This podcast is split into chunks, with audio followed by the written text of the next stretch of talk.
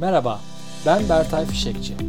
Ofisin Şifreleri podcastında çalışan bağlılığı, ekip liderinin zorlukları ve beceri gelişimi, kariyer yolculukları ve ofis dünyasının şifrelerini çözme hakkında konuşuyor, bazen de konuklarımı ağırlıyorum. Ekip lideri olarak iş yerinde zorlu bazı diyalogları güven ve beceriyle yapabiliyor olmanız beklenir. Her bir diyalogda beceri seviyeniz arttıkça liderlik etkiniz ve ekibinizi başarıya sürükleme gücünüz de buna bağlı olarak artacak. Bakalım nelermiş bu diyaloglar. 1. Kiminle? Ekibinizdeki yıldız çalışanla. Burada hedefiniz ne? Beklentilerle ilgili net bir uzlaşmaya varmak. Ekibinizdeki çalışanlar ile net bir beklenti uzlaşısına varmanız çok değerlidir.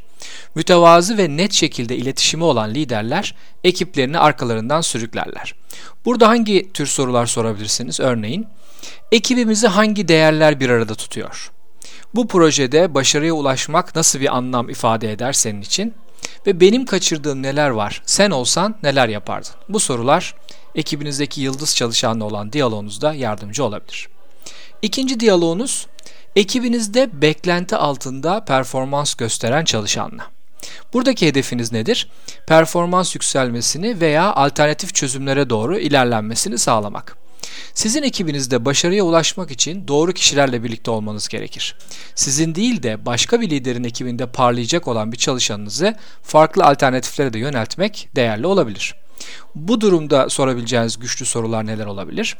E, sorun nerede? Beceri mi yoksa isteksizlik mi acaba?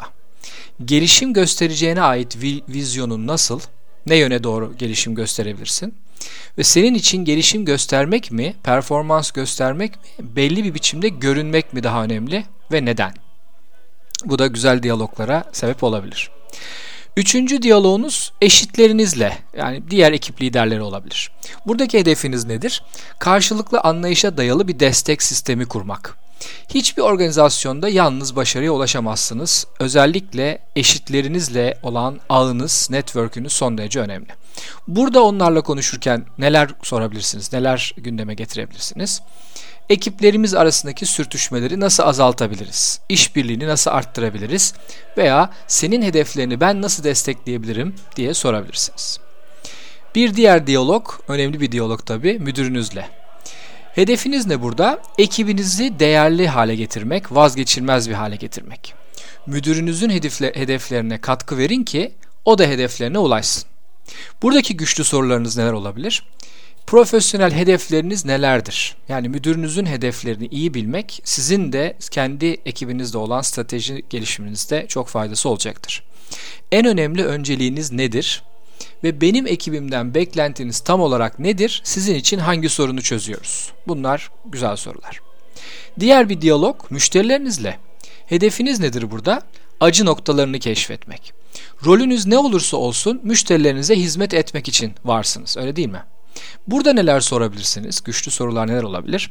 Sıkıntınızın kaynağı nedir? Daha önce bu sorunu çözmek için neler denediniz?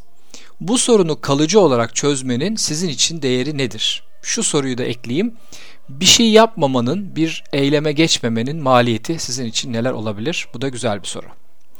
Bir diğer e, diyalog noktanız iş ağınız olmalı. Buradaki hedefiniz toplam değeri arttırmak. Bağlantıları ve değeri arttırmak ağınıza zaman ayırmanızla mümkün olabilir ancak. Burada ne tür güçlü sorular sorabilirsiniz? Karşılık beklemeden nasıl yardımcı olabilirim? Benim kafa yapıma yakın liderlere nasıl ulaşabilirim? Ve birinin bir işi daha kolay halletmesine nasıl katkı verebilirim? Son diyalog da kendinizle. Tabi bunu unutmamak lazım değil mi? Hedefiniz bu işi çok iyi bir şekilde yapabileceğinize kendinizi inandırmak. Kendimize anlattığımız hikayeler, kendimizle konuşmamız başarımızı belirliyor. Burada güçlü sorular neler olabilir? Başarısız olursam en kötü ne olabilir? Başarılı olduğumda en iyi senaryo nedir? Kimsenin sunamadığı neler var bende? Bir de şunu ekleyeyim. Ben bu tür kendimle konuşmalarda ben var ya ben e, kalıbını kullanırım. Ben var ya ben deyip o cümleyi tamamladığım zaman kendimi iyi hissederim. Bu listeyi ve soruları sizler de genişletebilirsiniz. Faydalı olmasını diliyorum. Teşekkürler.